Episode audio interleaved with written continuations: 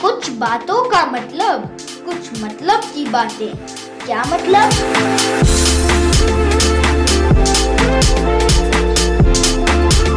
मुसीबत का काला बादल जब जब मंडराया, पैनमैन ने जादू से सबको बचाया।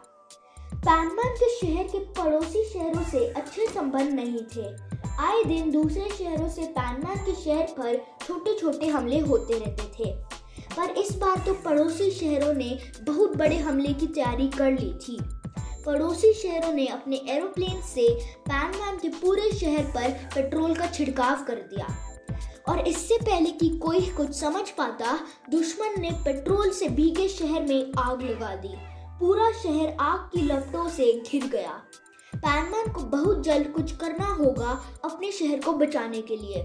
उसने अपने पैन में ड्रिलर मशरूम टिक्का मसाला बनाया और उससे खाकर उसमें पहाड़ को काटने की शक्ति आ गई। उसने फटाफट पहाड़ को काटकर नदी का बहाव अपने शहर की तरफ़ कर लिया। नदी के पानी से शहर की सारी आग बुझ गई और पैनमैन ने फिर एक बार अपने शहर को एक बड़ी मुसीबत से बचा लिया।